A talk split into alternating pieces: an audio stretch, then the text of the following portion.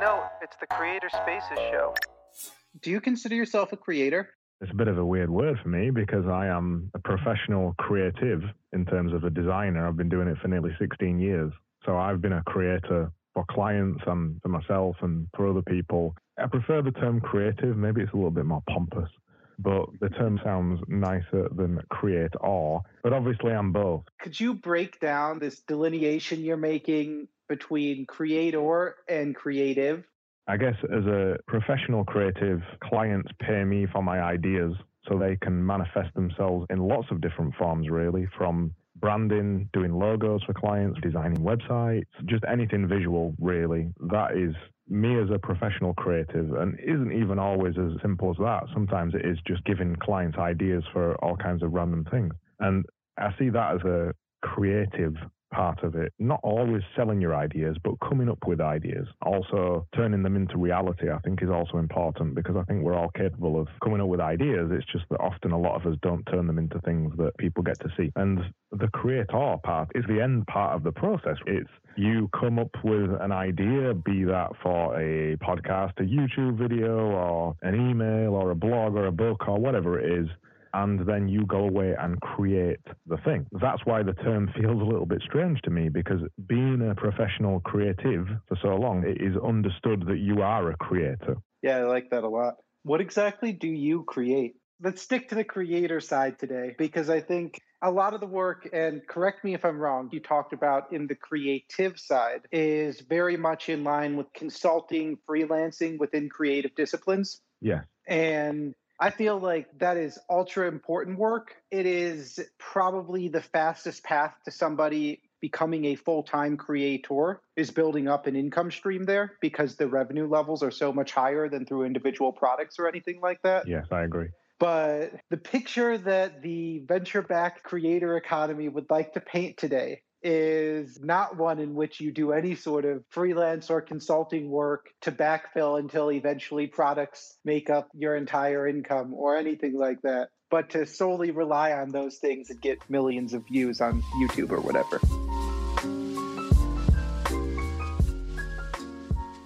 How do you build your audience now? And how did that change from when you started out? I've been a designer for 15 years and I've promoted myself wrong for 14 of them. Then it got to February 2020. I was going to jump off Twitter, Instagram. I got sick of them all. They wasn't serving me. They were controlling me more than anything else. And I couldn't bring myself to do it. I'd had a Twitter account for 12 years at this point. Let's give it one last hurrah. Let's try something with it. Let's actually do something every day on Twitter, and Twitter was the first place I started promoting myself when we talk about this. So I decided to write 10 tweets per day for 365 days. That was the initial challenge. And I went from February 2020 to February 2021, and I continued doing that. I grew a couple of thousand followers. I was at 600 followers or something when I started, and now I'm at five and a half thousand or something, purely from writing tweets and sharing opinions, Twitter became the thing that everything else looped around. So it wasn't the only thing I was doing to promote myself. I just went out on a publishing rampage, basically, because I've got all these skills to be able to make anything that I wanted to. So I just started making YouTube videos every day. I started making podcasts, an email newsletter. I started blogging. I started making daily visuals on a different Twitter account. I just went absolutely insane on the amount of output that I was doing. And this was a culmination of all these skills that I'd built over 14 years, but never turned them to myself. And now I was doing it for the first time. And so, how's that turned out for you now? Things going well? Yes. When I reflected on it in hard numbers, all this stuff that I did that wasn't really anything to do with being a professional creative or running a design agency, a lot of it was nonsense.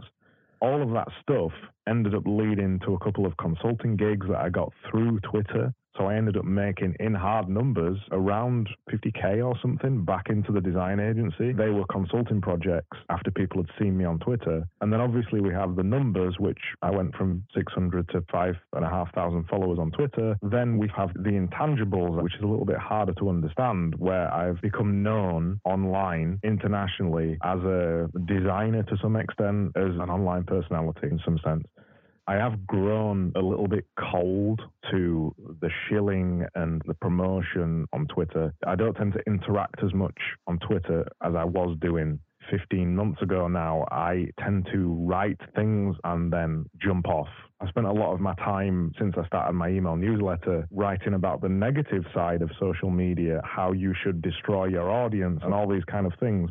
So I have somewhat soured to some of it, but it's still been quite good to me. I, I still do the same things I did before. I publish a lot of things. Yeah, I think that's part of the growth curve uh, platform like Twitter especially where you reach a certain size in which like interaction can still help you grow an account like yours but your account is engaged enough that when you put something out the level of interaction can be high enough that it can become overwhelming very quickly. Yeah. I've got my own account but then I work with somebody who's got an account around 30,000 followers now quite engaged and there has been a similar trend. It becomes tiresome a little bit. You tend to start answering the same questions from a lot of people. And the flip that I noticed, you might have noticed it as well, is that there's some point between 1,000 and 3,000 where people stop treating you like a human and they start replying to you to build their own following on Twitter. So you feel like you need to go onto broadcast mode to just maintain your own sanity because people are almost treating you like a mini celebrity or something to be abused, which is ridiculous because I'm just a guy with a couple of thousand followers on Twitter. But people do tend to start seeing it as just an interaction game. That was the side that kind of disappointed me a little bit and it made me retreat a little bit from Twitter. Yeah, I don't think you can get around that because as soon as you put numbers to something like this, there's a game to be played my personal plan is there's a new account and it's going to get my name on it. And this account is going to be just for this podcast in the future. And then that new account i'm going to start and it's going to be super heavily branded with a ghostwriter and a team from day one taking all of my existing content and repurposing so it remains in voice and then that account is going to be my account and i'm just not going to have personal social media that anybody knows about there'll be things associated with my personal brand but they'll be heavily manufactured yeah that's the way I see it. It's you have to flip from just create art and whatever medium you choose, but you have to create art and put it online, promote the art instead of promoting yourself. That's one of the switches that I made, even though a lot of the things I talk about is quite heavily personal. I realized that if you want to maintain your sanity, you can't continue to build a following online that's based around you. It has to be based around a thing that's separate from you. In your case, it's a podcast. In my case, actually, it's a podcast too, but it has to be separate from you. Yeah. And I think even if you do decide to build a personal brand, there's a difference between a personal brand that is being built as a business around your brand and a personal brand that happens to exist and has businesses around it, if that makes sense. Yes, I agree. I want to be the first one because that seems easier to manage from a social perspective long term. Yeah. Where if my brand is solidified, then I don't have to be the one who runs it. That's the way I see a lot of the things that I do. I made a YouTube video a while ago called Content Satellites, which was this idea that you make lots of different branded pieces of content, which are almost series away from you, that could end up being run by somebody else if that's what you so chose.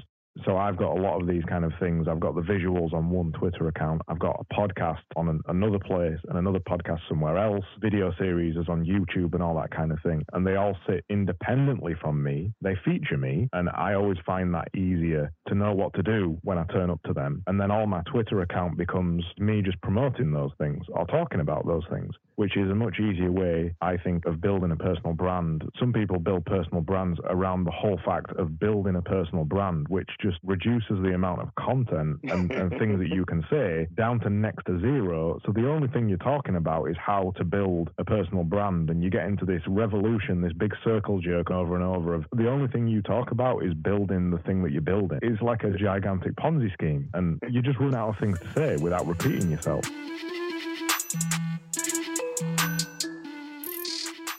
How do you go about monetizing now? I'm lucky I'm in the position where, well, I've got the design agency. I don't monetize pretty much anything that I've got. I've got a couple of products on Gumroad, but monetizing isn't my primary focus right now. And that design agency then pays the bills, I'm guessing. Yeah, exactly. What's your North Star metric for success? How do you know you're on the right path? I'd say as long as I can get to turn up every day and make something, I'm happy. I don't care about the numbers. I don't care about how many people follow me, how many people watch, listen, or look at anything that I do. As long as I just get up and get to make something that's quite creative, that's good enough for me.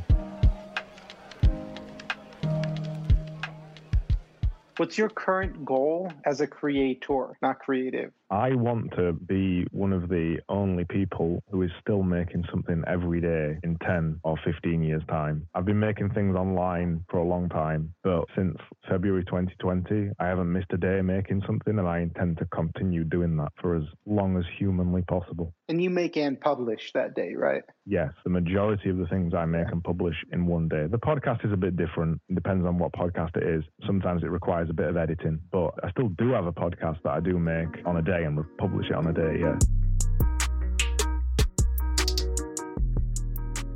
If you could send a tweet back to your start, what would it be and when would it be? You get to choose the start. Okay, I'd send one tweet to myself when I first joined Twitter. The tweet would probably go something like this I'm Craig, 15 years in the future. You've only been promoting yourself for one year. If you would have started this when you started Twitter, and you're on Twitter right now, you would be 15 years ahead of your current self. The, the point I'm getting at is that I would encourage myself to start sooner and not wait for permission, which is something that I did for so long. And then the second thing I would tell myself in the same tweet is forget about the numbers, man. The numbers don't matter. The numbers will increase when you are interested in making interesting things.